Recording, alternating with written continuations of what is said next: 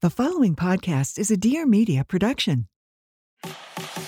She's a lifestyle blogger extraordinaire, Fantastic. and he's a serial entrepreneur. A very smart cookie. And now Lauryn Evarts and Michael Bosstick are bringing you along for the ride. Get ready for some major realness. Welcome to the Skinny Confidential. Him and her. Aha. On the side, I started modeling.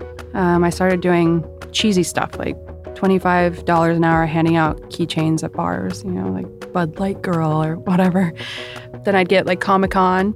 It was just kind of my experience in modeling. I would dress up as G.I. Jane. I was like, $650 for the day, yes. And this is cool. And I met a few girls through doing that stuff. And one of them asked me if I wanted to submit my photo to go to a party at the Playboy Mansion. And that's how it started. Holy shit! Today we are sitting down with Crystal Hefner. You probably know her. She is the widow of Playboy founder Hugh Hefner. She is also an author, the author of Only Say Good Things, where she offers a raw, unflinching look at the behind the scenes of the Playboy Mansion. She talks about misogyny, her stolen young adulthood, and her journey to finding internal validation. In this episode, she is raw and open. I found her to be very self aware with a lot of clarity. And I think this gives you a really rare look into the final days of one of the most influential men of the 20th century. Today, on this episode, we're discussing her story from her perspective, how she got involved with Playboy, how she became a wife of the infamous Hugh Hefner, her treatment at the Playboy Mansion, her treatment from the Playboy bunnies at the mansion, how she got along with the other playmates, how she's healing, and the power behind Playboy. Her book is phenomenal. I've been reading it. You know that if you're in my broadcast channel on Instagram. And I think that you're really going to be blown away at this episode. Crystal Hefner, welcome to the Him and Her Show.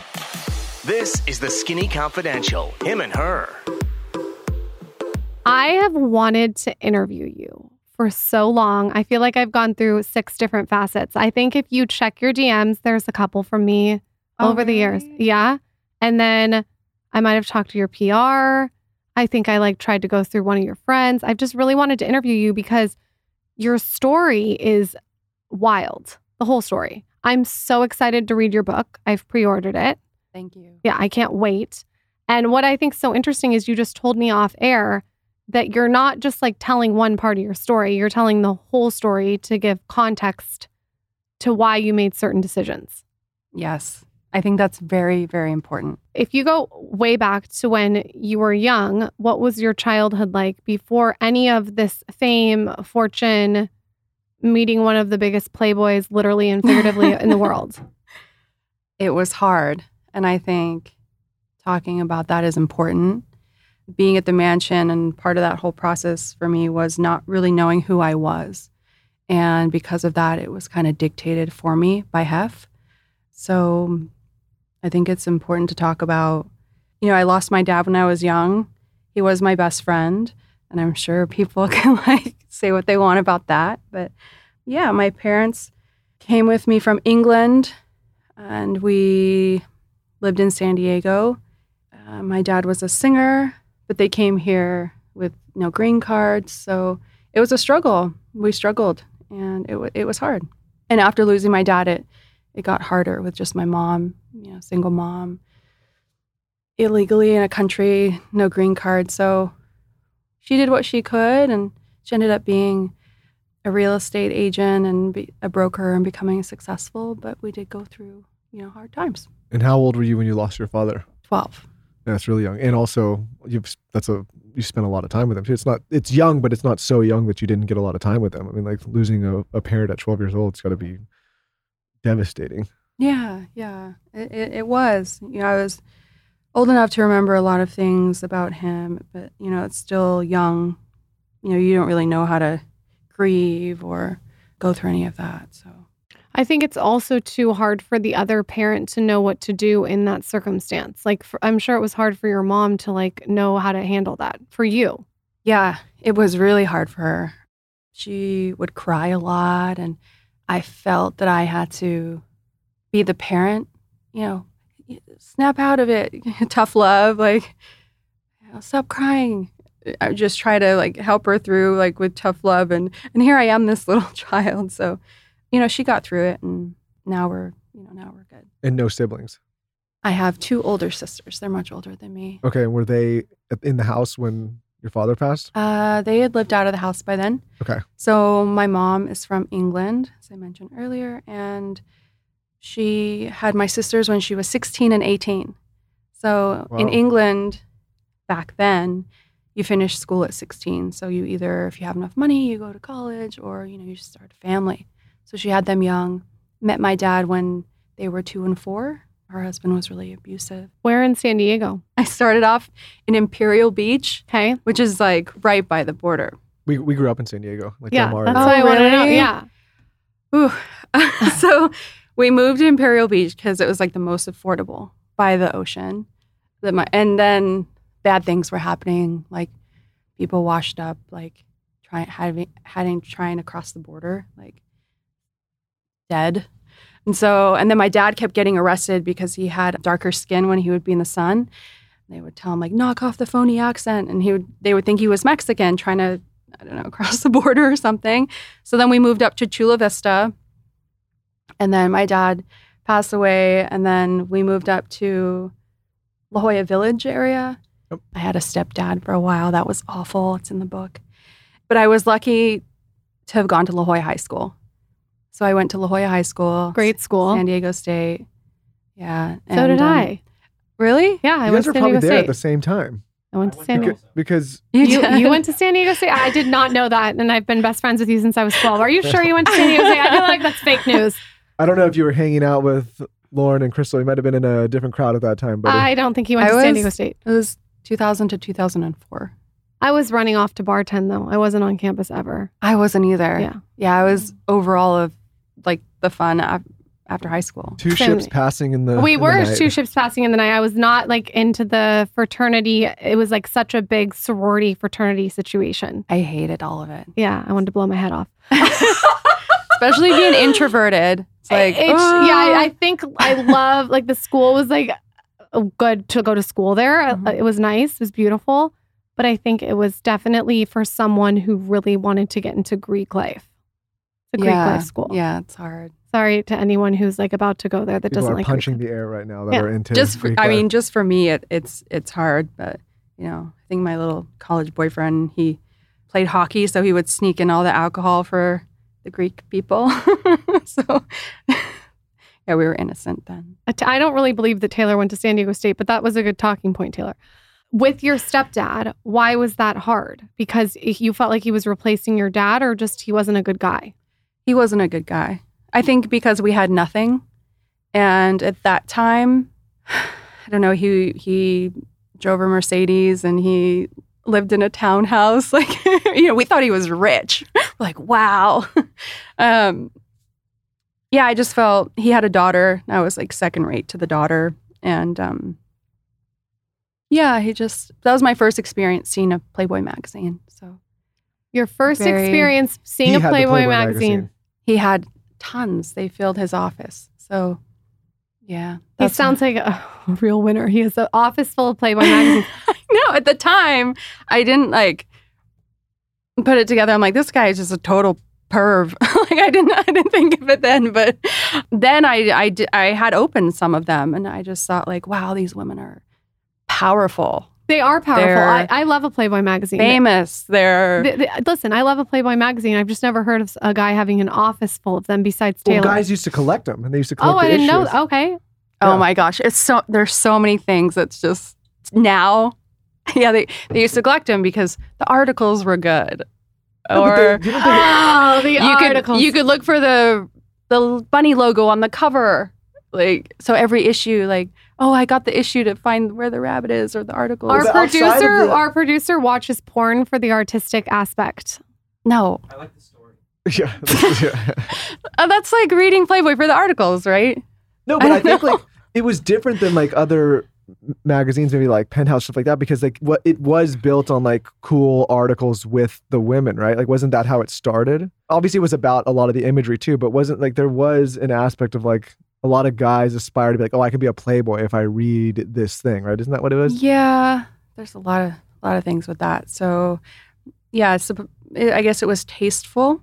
Other publications that would catch like celebrities topless or Sure. something would post, and Playboy wouldn't necessarily do that.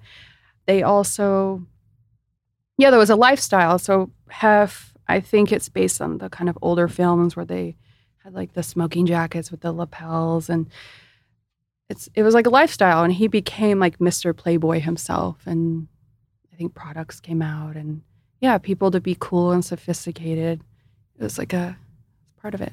So how does one go to, from San Diego State to the Playboy Mansion? Like, what is the in between? It's so weird, Uh, right? It, well, I I mean, yes and no. Like, it's it's not so far from LA. You're beautiful. You're blonde. Like, you check all these beautiful boxes. I know that he- was very particular. So I'm not like. I just want to know, like, how are you? How do you even get to the mansion? well, I was studying psychology and I thought that I have enough of my own problems. I don't know if I can be a psychologist or have like a 9 to 5 thing and on the side I started modeling. I started doing cheesy stuff like $25 an hour handing out keychains at bars, you know, like Bud Light Girl or whatever. Uh, but 25 an hour was, you know, decent then. And then I'd get like Comic Con. So you guys are familiar with I all the stuff because of I San used, Diego. I used to live right on Front Street. You know where Richard Walker's Pancake House is? You know those two little buildings that look like two little green twins right Yeah. across? I used to live in that. Like that was like right when I got out of school. I came there. And we used to run around downtown all the time okay. back in the day. So yeah, Yeah, like familiar. Seaport Village. Uh-huh. Exactly. Very cool. Yeah, yeah. Well, and, and Comic Con was huge down there. It was like they, they shut down the street down there. So around when that you're area. at Yeah. Comic Con, is someone approach you about Playboy? No, so it was just kind of my experience in modeling. I would dress up as GI Jane. I was like six hundred and fifty dollars for the day. Yes, and this is cool. And I met a few girls through doing that stuff, and one of them asked me if I wanted to submit my photo to go to a party at the Playboy Mansion, and that's how it started. It's so interesting though because he to me seemed like he was so detail oriented. So for you to send your picture in to get to be married to him, like that's a there's a whole lot of story in between there. Yes. So when you submit your photo, was he the one that was looking at it, or was it Mary, the girl we saw on Girls Next Door? Like, who is looking at these photos, saying yes or no? there's like a whole office of people that are just dedicated at that point just dedicated to finding girls for parties. There's rolodex of of girls they would just go through. So what happened was on the back end they all go through the these submissions and based on what they think hef likes which is crazy they pick these girls. And i didn't think i'd ever get picked honestly but i did get picked and once the girls go up there they take a polaroid of you in like the parking garage basically and those are the photos that hef sees once you've already come to the party and then And hef this is just to get into the party. just to get into the party Nothing's. It's just just to have access to the party. just to have access, you have to submit your photos, you have to get approved, and then you have to go up to where these shuttles take you to the house. And in the garage, they take a Polaroid of you. And then I, I learned all those go to HEF. So you still go to the party, but then after that, you're getting rated by HEF. It's like A, B, C, D. and you've already been rated. No, But I don't. No. I didn't know about this. Uh, No, but I'm saying you've already been no. rated to Hef- get into the party, Hef and then you get another Hef rating. gets the Polaroids. Then Hef is taking the Polaroids and rating them. Is that correct? yes. No, but I'm saying even to get the Polaroid, you have to first be rated by the other group, and then Yes. to get in Oh, there. yeah, yeah. You so have it's to like be- a double vetting process. Yeah. Yeah. So after the party, Hef has all these Polaroids of like a fresh batch of women and he rates them A, B, C, D. So those all go into the Rolodex. They're like little drawers that pull out in these offices with all the Polaroids of the girls. And for things in the future, like Fun in the Sun or other parties that they have at the mansion, they will pull out the A drawer first. And all those girls will get invited, whoever Hef rated A. And then they'll go to the B's. And then depending on who can come or can't come, then they'll go to the C's and the D's. And let me ask you this. That's how it worked. the the draw or the appeal for you at that time were you like "Ah, i'm just going to casually submit if i get invited great or is it like is, I it, get it. I get it. When I was when I was that age in college, like you're like you're having fun. Like I, I I mean, I no, would have no, I loved get, to go to I get it Playboy but i'm Mansion. saying is like is this something you're aware of or you don't know about this process at the time like is it like do, do, is there like competition to do this or do you you just you don't even know this process is taking place I had no idea. Okay. I had no idea. When I later on when I met the group that did the rating system, I asked, you know, how did those first photos? You know, and they had me as a 10. It's like, wow. You know, so you would- were an A, guess it- obviously. Yeah. So I- Hugh picks you as an A. Yeah. So I go to the party. That's where I meet Hef. I meet him at the party. This is before the Polaroid, or like, I didn't realize I was an A on the Polaroid until I stayed for the weekend. He has a little box that the picture is in of the girls who are staying there in case he forgets what we look like. And that's when I saw my A. guy really built a life I know. It's so weird. It's cult. It's cult. It is, It's cult. it is, yeah. I'm sorry. Harem like, uh, cult. Yeah, it, it's it's a modern day cult. It is. it- It's uh, from what I've perceived. I've I've read the books. I've listened to the podcast. uh, This is my own opinion. He created to me like a harem of competition, and he would use his soldiers of women against each other to create chaos, and he would step back as the hero. Like I feel like he read like a hundred books on power. There was like there's it's so deep. I feel like people just think like oh it's a guy that like is with young women. There's so much more to the manipulation. Like looking back, you must feel like that. I think looking back, I realized this was a time before, it's a time before you could just be an Instagram model. It was before You had leverage. so many things. You couldn't create a podcast, you couldn't do other things, you couldn't, there's gatekeepers yeah, gatekeepers. Yep. Yeah, you know, it's funny. Like I always say this on this show. There's a lot of young listeners, then there's also listeners that are our age and older. And I, I feel like we're the cusp generation that grew up without all of these things, but then got them like right around our 20s, right? That's when they'd all kind of like. Yeah. But there was like this whole life before that where none of these things existed. To your point, like you couldn't, you didn't have any of your own leverage, right? You Yeah. had to get basically permission from people in power to be seen on certain platforms. Yeah, I I completely agree with that because I there was this woman when Instagram was getting big and models were getting big on their own. She said to me, "This is so cool. Now women can have the power without like a rich old white man making the decisions." And then she's like, "Oh, sorry." and that was that was me. You know, when I, I saw the Playboy magazines and knew of of that, it's like this whole life that it's like power and fame and fortune and all these like you know, I could I could be somebody. Yeah, because now women are able to do, m- women and men are able to do it without having to get on a publication like a Playboy or a whatever, because you can just do it from your phone. Not that it's easy, but you know, you, you can do it without somebody in between. You just immediately, like, if you have the talent or the reach or whatever, you can get seen. Yeah, Similar to this absolutely. show. I mean, like, we didn't need a radio company to start this show or some network. Like, we literally just started doing it out of our living room. yeah, it's amazing. What do you think made you so sparkly to Hef? Like you, I mean, you're beautiful, yes, but like you, as you said, there's all these beautiful women. He has his pick. There's something about you that he was. eh, There was a magnet. So what was that? Honestly, I think there's a photo of this in the book, but I'm just standing at the ropes. and I'm this blonde girl with these like big old implants that I'd got at this that just before then. I think that was the factor of like, come on in, literally it based on appearance purely. I think until we started talking, I was shy and we started talking about college.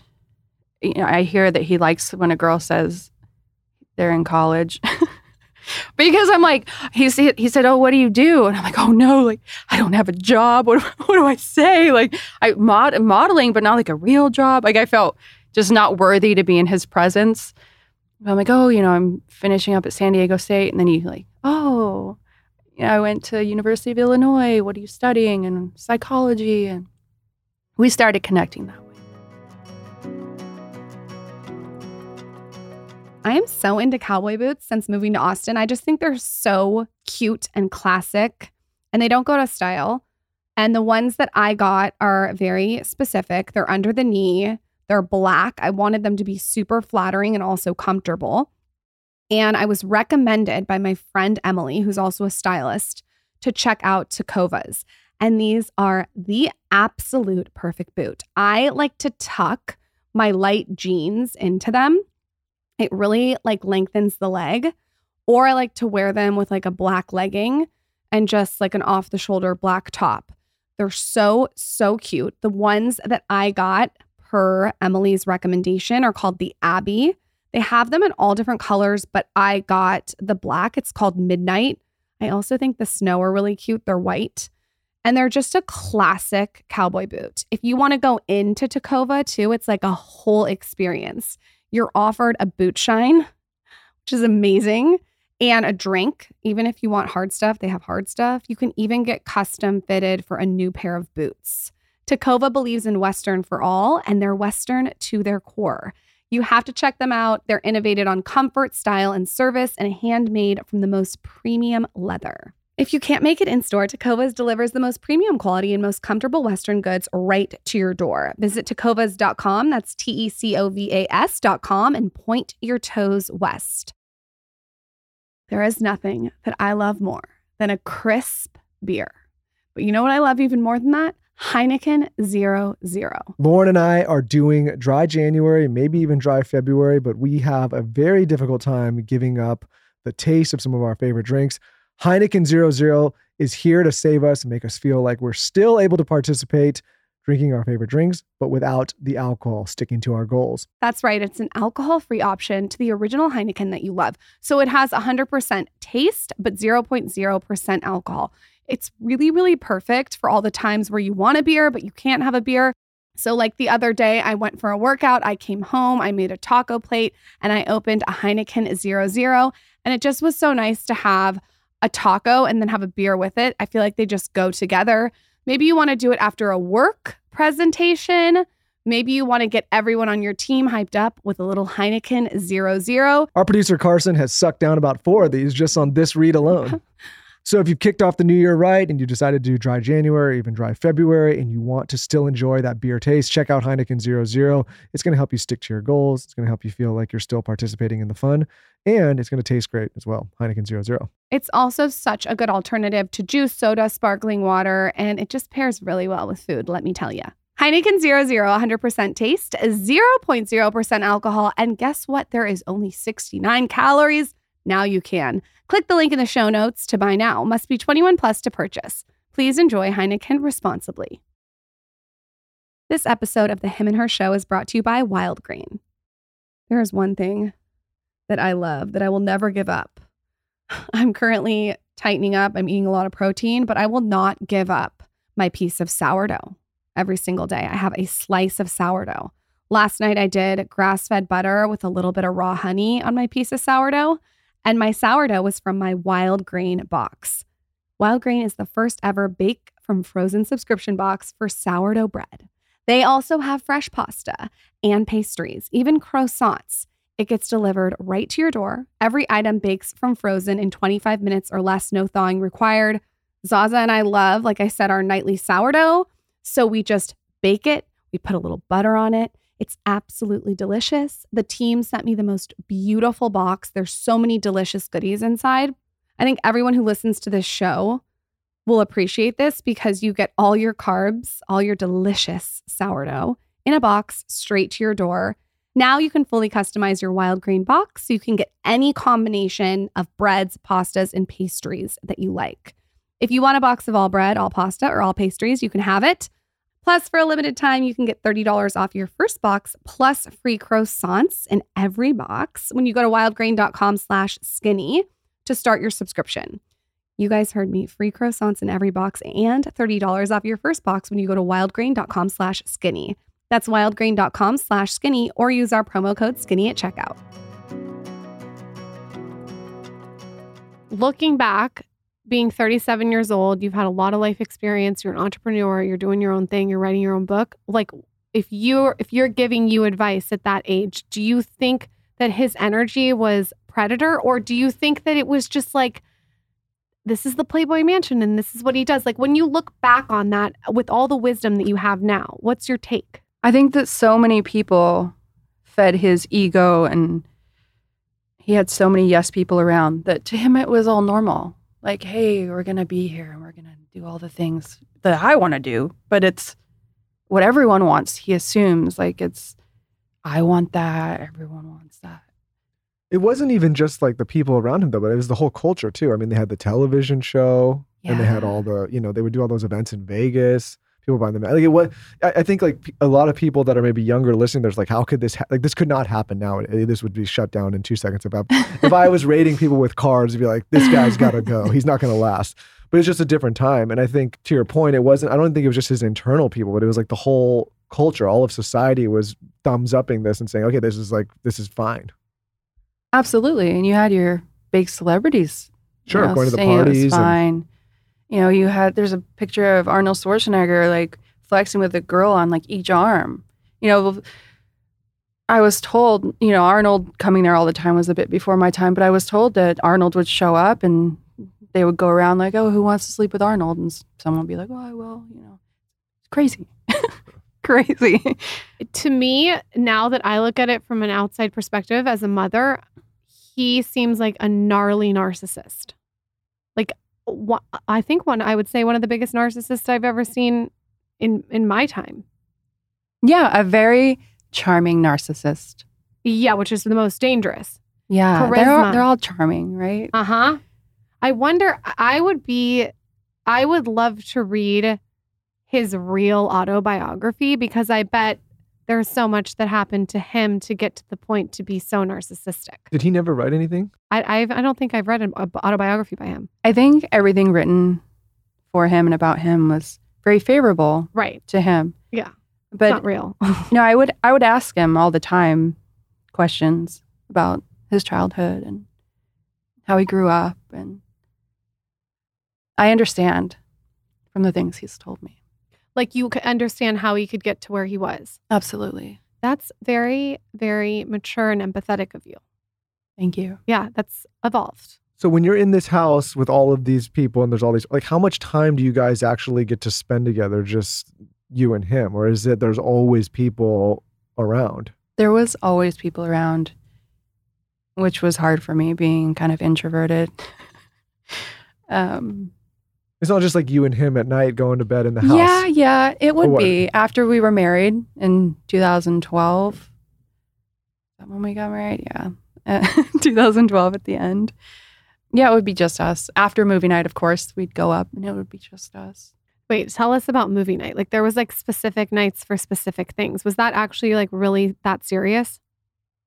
Yeah, in the book, I say it was a cruise ship itinerary, which absolutely it was. What do you mean?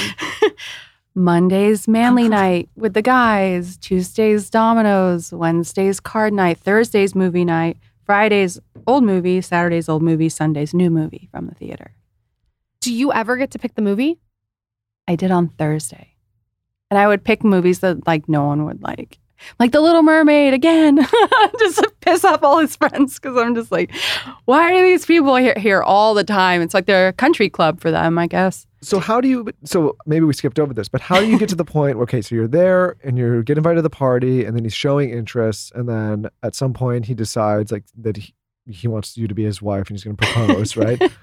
And at that point with you in, in the age gap like what there had to be obviously some kind of appeal and charm and a reason that you wanted to marry Hef obviously and outside of just him being Hef like did you guys actually fall in love or is this like how does that all work? Because he was powerful and because even though it was kind of a twisted situation, like I did feel safe. what do you mean by why do you think it was twisted? Just because of the because of who he was in the age gap or? I mean, getting into it, like twisted because he's 60 years older, because it's all about him. My feelings don't really matter. Because sex was a group activity. I mean, there's like a lot of twisted, meaning like he would have to have the other women involved yeah, other people were involved. every time Yeah, on it like it got to the it got to the point where I would ask somebody specific to like, oh, can you come up? Because I didn't want to do it by myself. Oh, 'cause- okay. Like, So I guess, but that's what I'm asking. It's like, I, I actually have a question. Is it because you don't want to do it by yourself because you're like this old penis with balls to the knees? Like, I can't suck this flaccid, limp dick? Or are you like, do you want someone to come up because like you want to like be able to offset because you're like, I'd way rather hook up with a girl than him? Or just because you're just like, you? Like, what was the reasons? I think it was because I felt like, oh, like, what am I like supposed to be just like the show by myself? Like, this is awkward. So I you can diffuse it. Yeah, I guess pressure. But it- my question is, is when you look back, were you actually like, like wanting to be with him, like as a boyfriend, or what? Did you like look to him more as like a friend, and like then when you had to have sex, you're like, oh, let's diffuse this situation Yeah, this sex part was not enjoyable at all. So ever? no. It's so weird though, because I feel like he there he's got to be like kind of good at sex to have all these women around him. No. No, No. well, that's that's disappointing. come on. Oh, No. see, that's the narcissism though. That's the narcissism because but- he think he probably thought he was king of the castle, King Kong at sex, and he's not even good at sex. Well, because everyone's telling him that he is. So everyone's telling him everything he wants to hear. So wouldn't that mess? I mean, that would mess with. Well, me. of course, if you're just like sitting there and everyone around you saying how great you are, and you're like, I believe this, and then Are you questioning but- the sex we had this morning? Are you like, like, does. Lauryn really like Listen. the sex? You'll never know. Uh, if well- I had a friend to diffuse the sex, sometimes that might help me out. I'm Oh, sometimes tired. now? Okay, right, let's talk about it.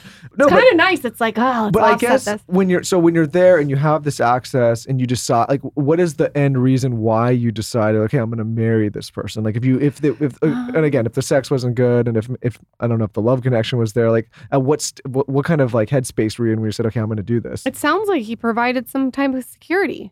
yeah, I, f- I felt safe there. I felt like it was somewhere I belonged. I felt really like wanted at that point. I felt needed. I felt sorry for him. Yeah. He was getting older. It wasn't like an actual proposal where he got down on his knee and asked me. He just kind of gave me a ring. I'm like, oh, I guess I guess we're doing this. I'm here, and let's do it. It, you know, maybe part of his PR thing is he wants the chapter to be wrapped up. Just gets married. The end. You know, it was the final chapters of his life. Was there anything that you liked about being around him, like you look back fondly on? I feel like he taught me taught me a lot. He was very smart. He had a high IQ. Yeah. He was always like writing notes and it has like little quirks and things that I remember and some habits that I've picked up. So, yeah. He, He loves scrapbooking, huh? yes. Did he make you scrapbook or did he scrapbook himself? So, he has 3,000 scrapbooks. We have them stored in a vault. And he would go up every week and he had a few employees that worked up in the scrapbooks scrapbook room. only job is scrapbooking for him Only job. wow There was like scrapbook department, video department. There's a lot of departments, but he they would kind of lay it out for him and he would do all the captions. And as a way to kind of connect with him, I asked him, you know, do you want me to come up with you and I'll take some photos of the stuff from the scrapbooks and we'll post it on Instagram. And so we would do that. Hashtag scrapbook Saturday, post some photos. But tho- those have all been taken down now since everything, Me Too, and you know, d- down to the little details of, you know, be like playing backgammon, and then like a few people in there we don't really know the names. So I don't want to like have women in there where they're just nameless. You know, that's, you know, I don't think that's fair. So we just took it all down. When you're doing all of this, is the show Girls Next Door like what's the timeline? Has it already been on? Like when you were coming in, are you are you getting a vibe from the girls who are already there? What's the crossover of that? Okay, so the show was in 2009. It was early on when I was there. The what we were talking about now is like after like the wedding, it's like 2012. So 2009, we were told that we would be filming The Girls Next Door. So basically, it was swapping out Holly, Bridget, and Kendra, and then it would be me and the twins that were there, Kristina and Karissa. And I I don't know how I felt about it. I talk about it in the book where it was kind of dictated to me what I would do and how I would behave. It wasn't a fun experience. I don't think Holly, Bridget, and Kendra were happy that they were replaced. It would have been cool for the show to follow them in their new lives, but yeah, I didn't go past season six. And when you came into the mansion with the twins, were those three girls living there or had they already transitioned out? I remember Holly's shoes were under the sink in the master bedroom. I think they were still transitioning out. And what was that like awkward? I felt insecure at the time because they had been, you know, on TV all this time and obviously know the mansion inside and out. And I, I'm insecure. I'm, you know, young and just kind of, you know, feel like an idiot or like I'm in in their turf. But you know, over the years that changed. Is it a nice environment in there with the other women, or is it a catty environment where people are like competing to get attention, or or do people get along?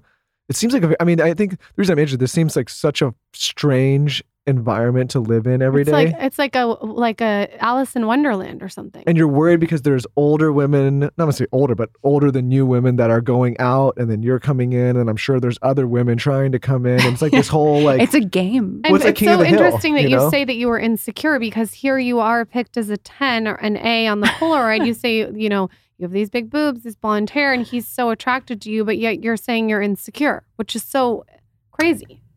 Most of the, you know, beautiful women I've met are insecure. Why? The best looking people are the most insecure. Why is that? I've noticed that too. Why?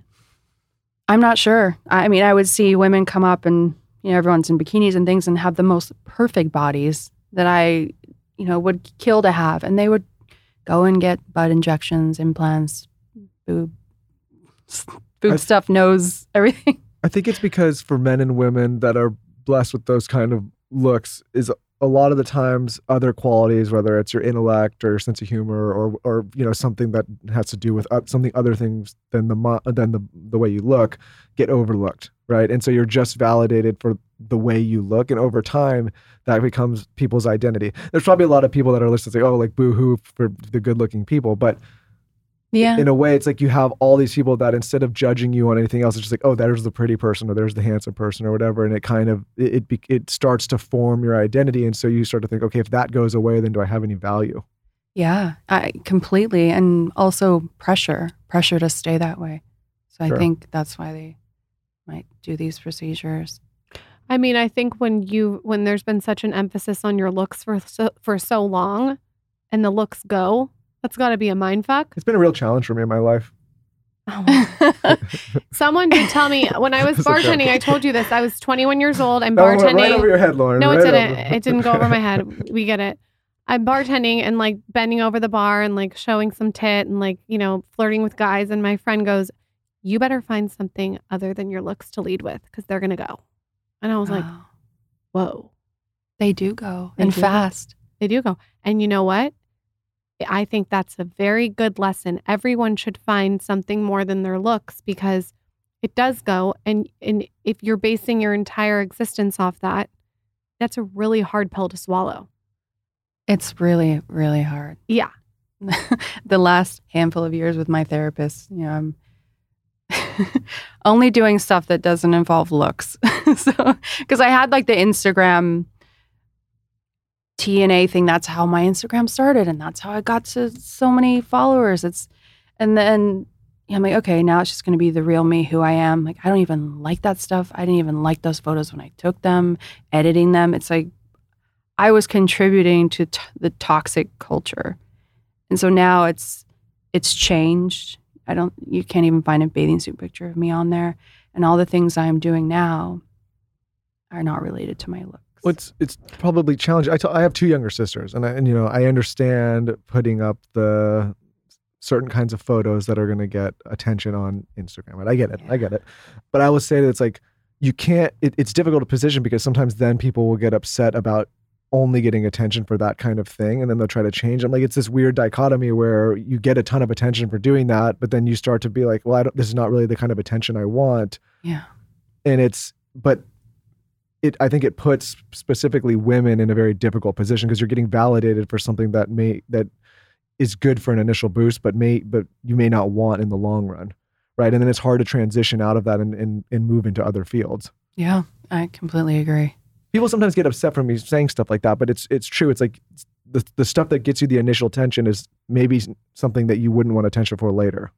Yeah, I agree.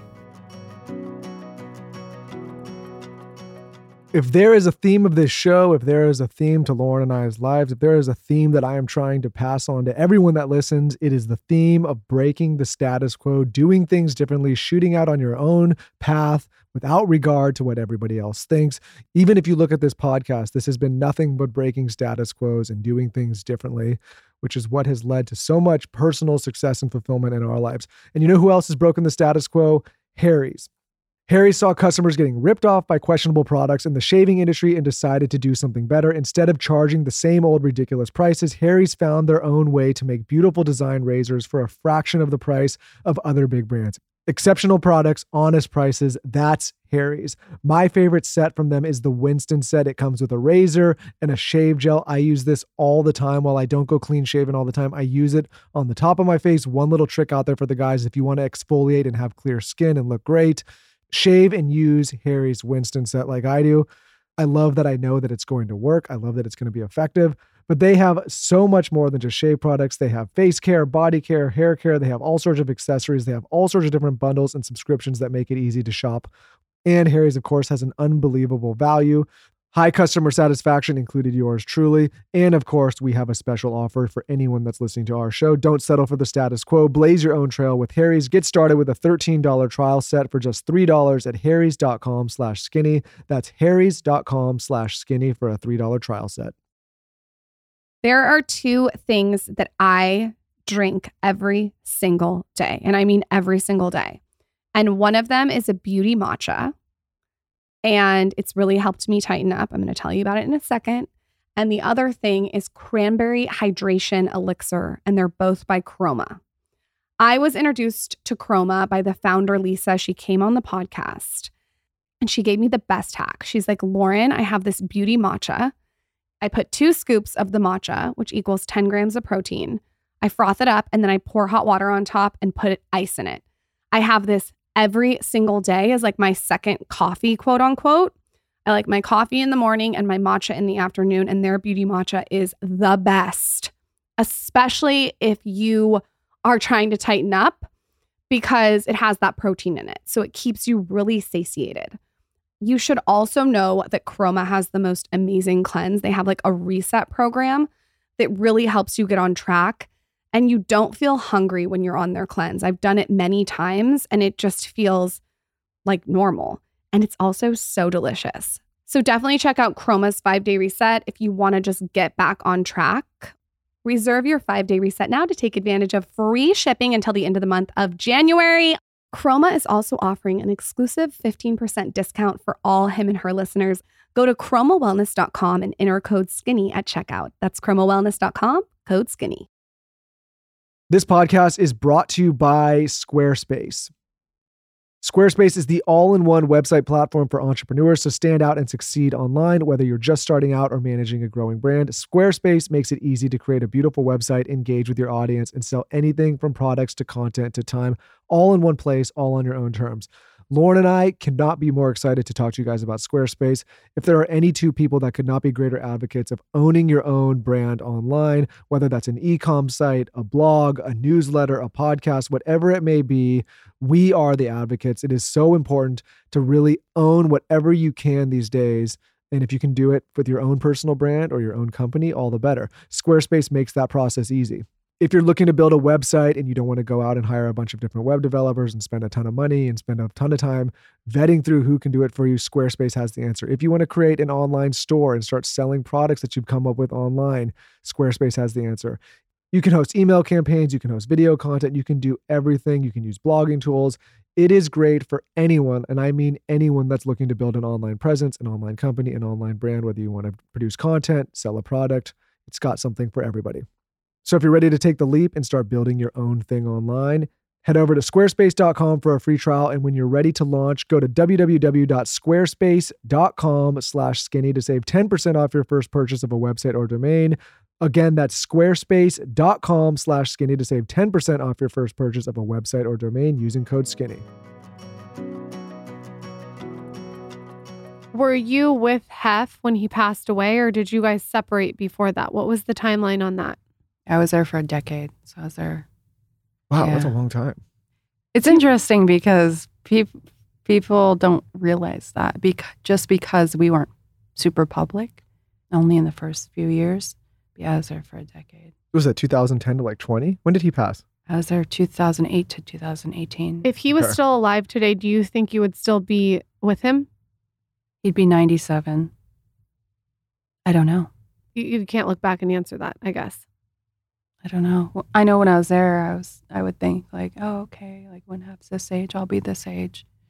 What, how long did it take you to step outside and observe everything you went through? Was that something that was happening as he was dying, or did did it take time for you to step outside of the picture to see the full landscape?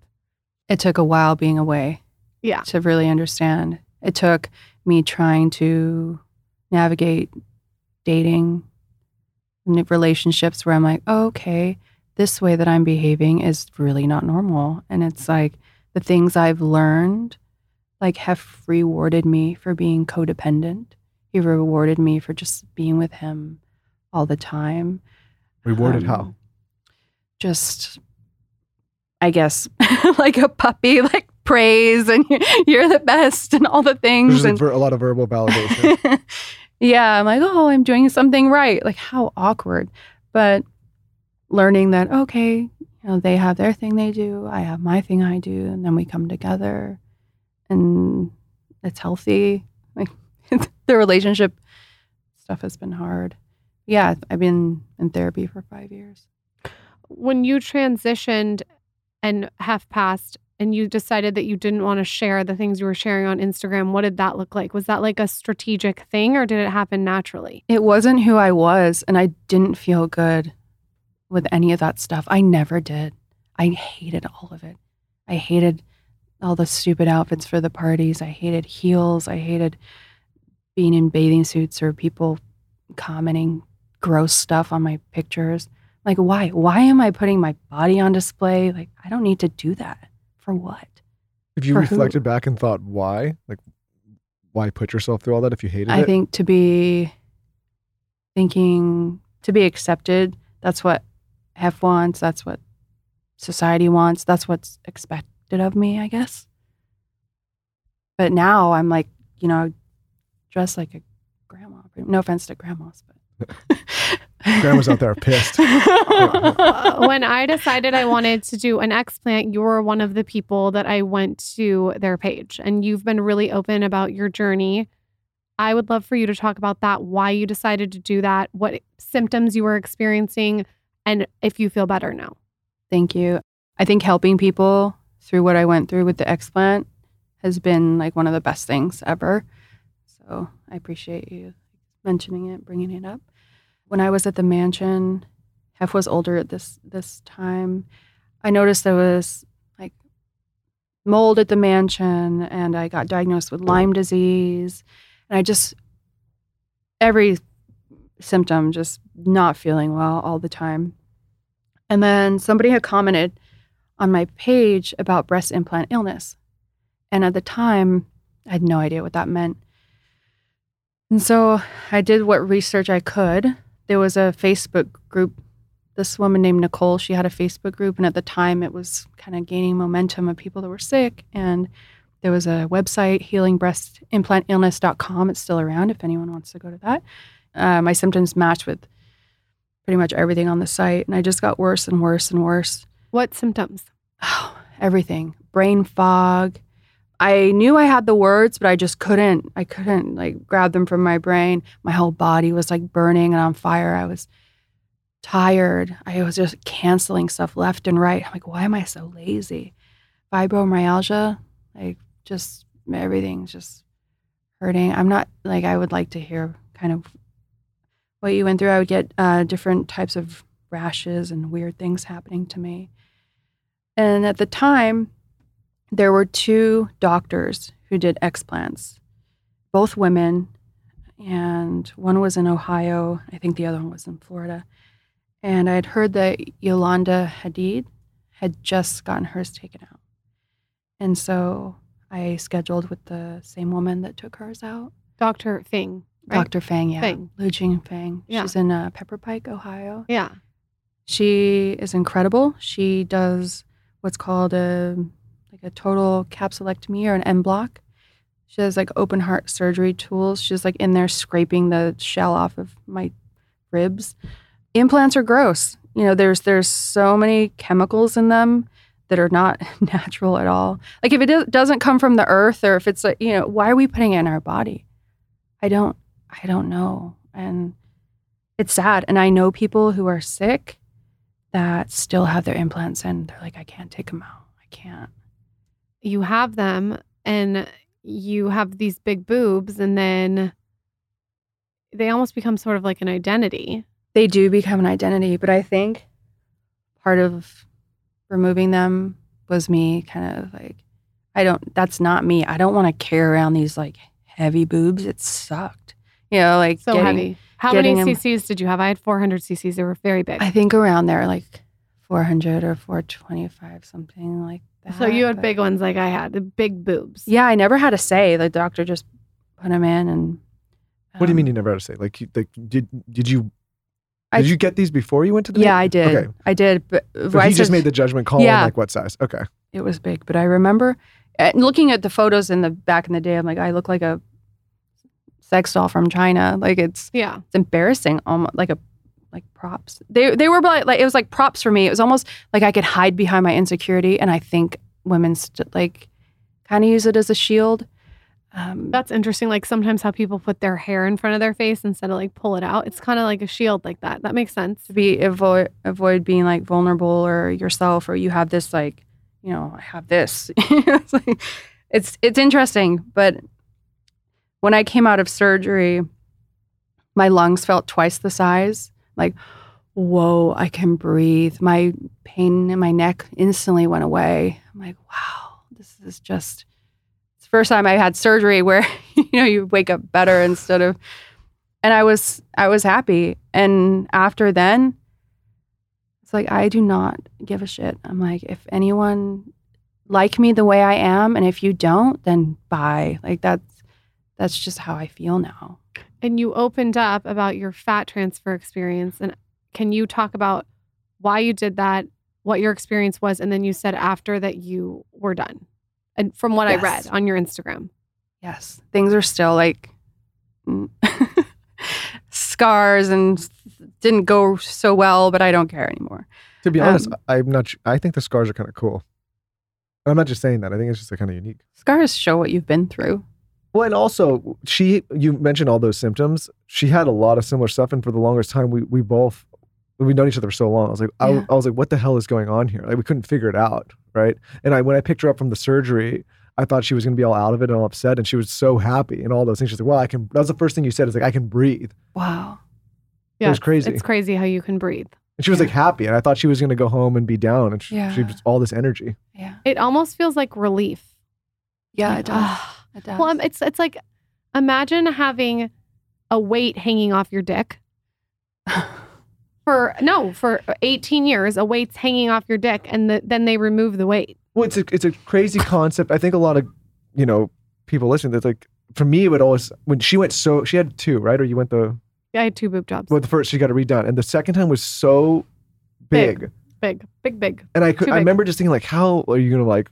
What's your posture gonna be like? Because there's no way you Uh, can have you know you're constantly getting pulled forward from the top. Yeah. Did you just wanted it to be redone? I got, I had them when I was 18, and then I got I had them redone because it was like 10 years later. And I had great doctors, and it was a really great experience. I just noticed things like I was sensitive to light. Really sensitive. Like when someone turned on the light, I was like, "Why the fuck do you?" I was like pissed. I'll just like turn the light on in the morning to wake up and just Or uh, sensitive to smell. Yeah, that one's still going away for me. rashes.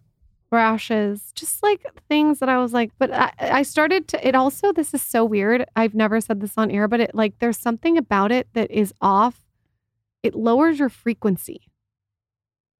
Like, yeah. I feel like I'm like vibrating. I know that's like very like woo woo, but I feel like I'm vibrating at a different frequency without having something on my heart and my chest.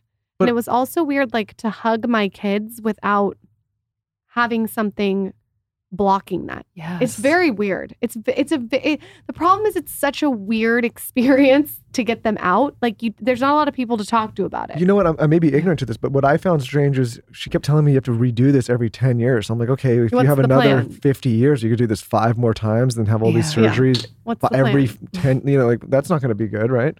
Yeah. Not to freak anybody out that has them, but like, is that, do you have to get them done? No, I every think 10 anyone who has them, like, and you love them, great, have them. I'm, I'm not here to like be like, oh my god. I just, I'm just talking about my own thing. But it's not like changing a veneer or something every 10 or 20 years. It's like you have to rip no, your body open tire. every, you know, time yeah. you do it. Yeah, I I definitely thought like I don't want to keep doing that, and yeah, I mean I have friends that are sick. I hope that they eventually get theirs out. I've also noticed there's, I've gone like kind of far into this, but there's uh, the brand Allergan, and then the brand Mentor. I have noticed that my friends with Mentor are kind of better off than my Allergan friends. Huh. I had Allergan. Huh. I don't know what I had. I have to look It's into that. interesting. Yeah, I'll have to look into it. Well, the doctor showed me too when you were out or when you were under, he like showed me a video that he filmed of the capsule when they take everything out and what it looks like. Like Mhm. to your point, like it was not appealing. Didn't get you hard. no, it was not a. oh, like it the wa- hamburger thing around the implant. just like all that, but then That's like he said, there's like this film that can come and leak out into it. And he was like showing me. Yeah, it's your body, like that hamburger thing that they cut off. It's your body, like projecting it. It's your body forming scar tissue and just like tr- trying to protect itself against this foreign body. to wall it out from the rest of your system. Yeah. You did not like the fat transfer. Why? Well, after I had the explant, I thought, I don't know. I she said, "Oh, I like the tissue to be healthy, and then you can come back for a fat transfer if you want to." And a- after six months, and it was two years later, and I just thought, "Oh, maybe like I should put something there," you know, just so I went and got a fat transfer. And it was a, a terrible experience.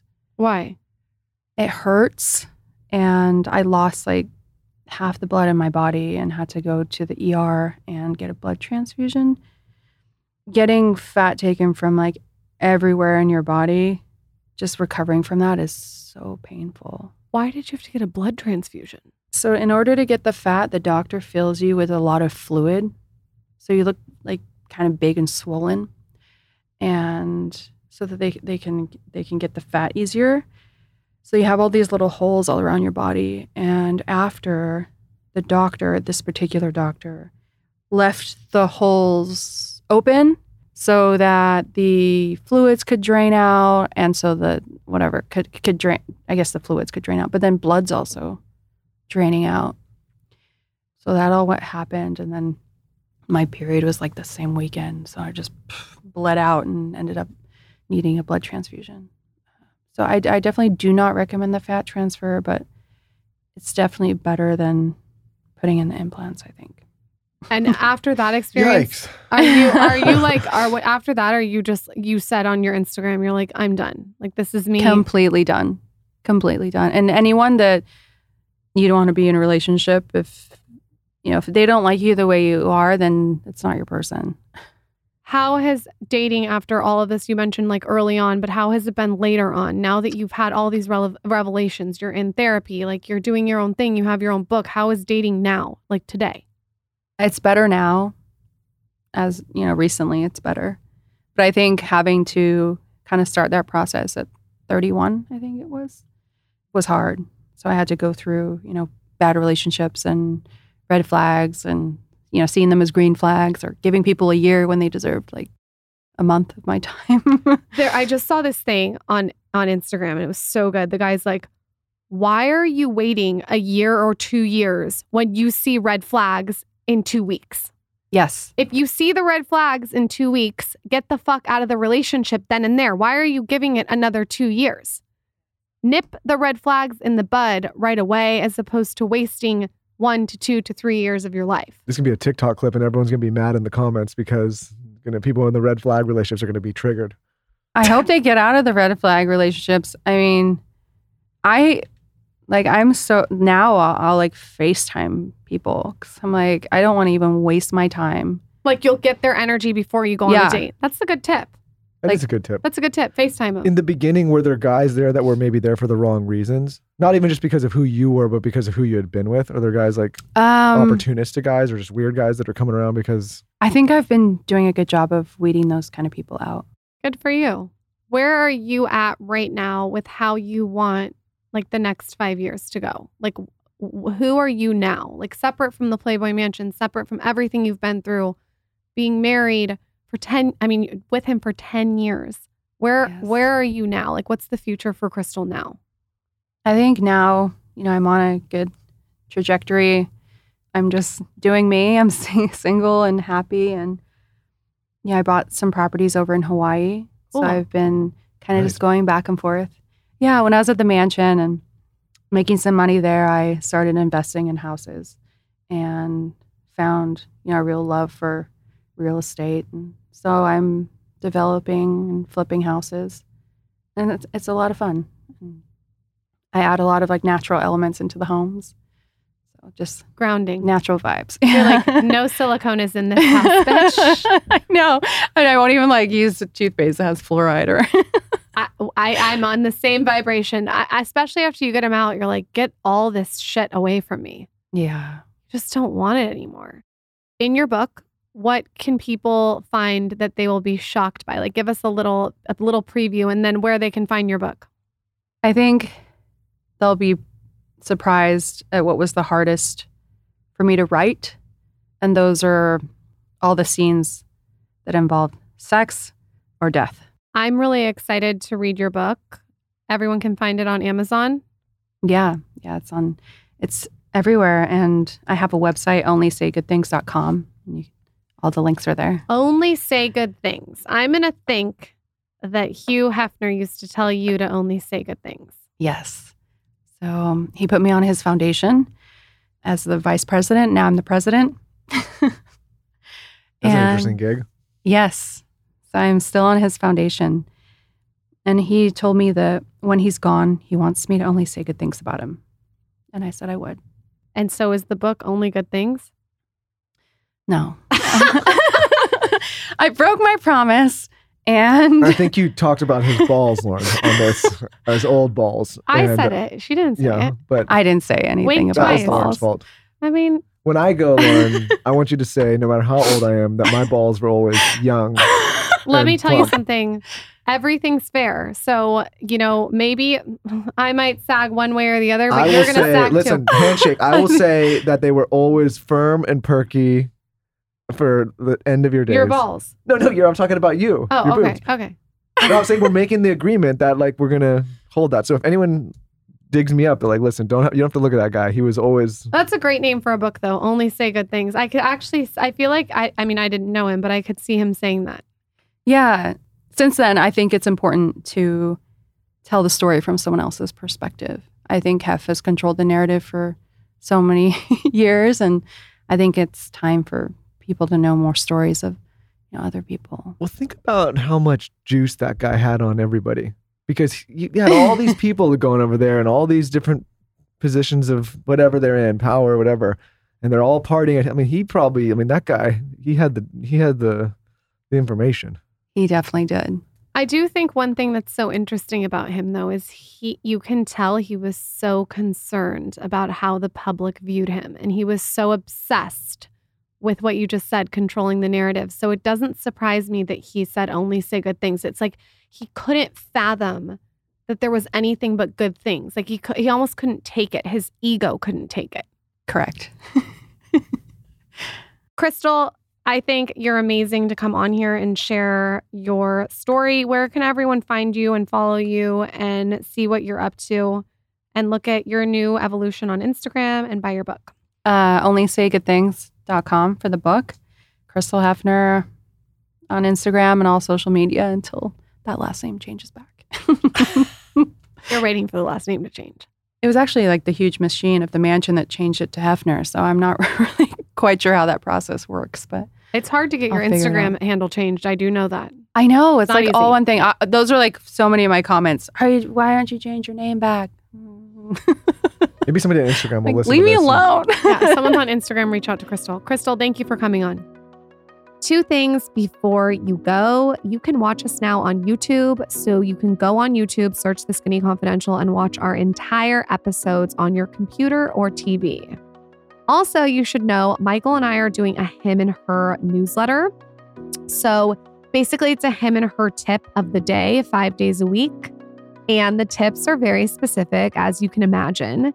And then we also have a monthly favorites. So basically, we collect all our monthly favorites, everything we've bought and used and tried, and put it in one monthly newsletter for you. To sign up for that, go to shopskinnyconfidential.com and sign up for the newsletter. Thank you so much for listening, and we'll see you next time.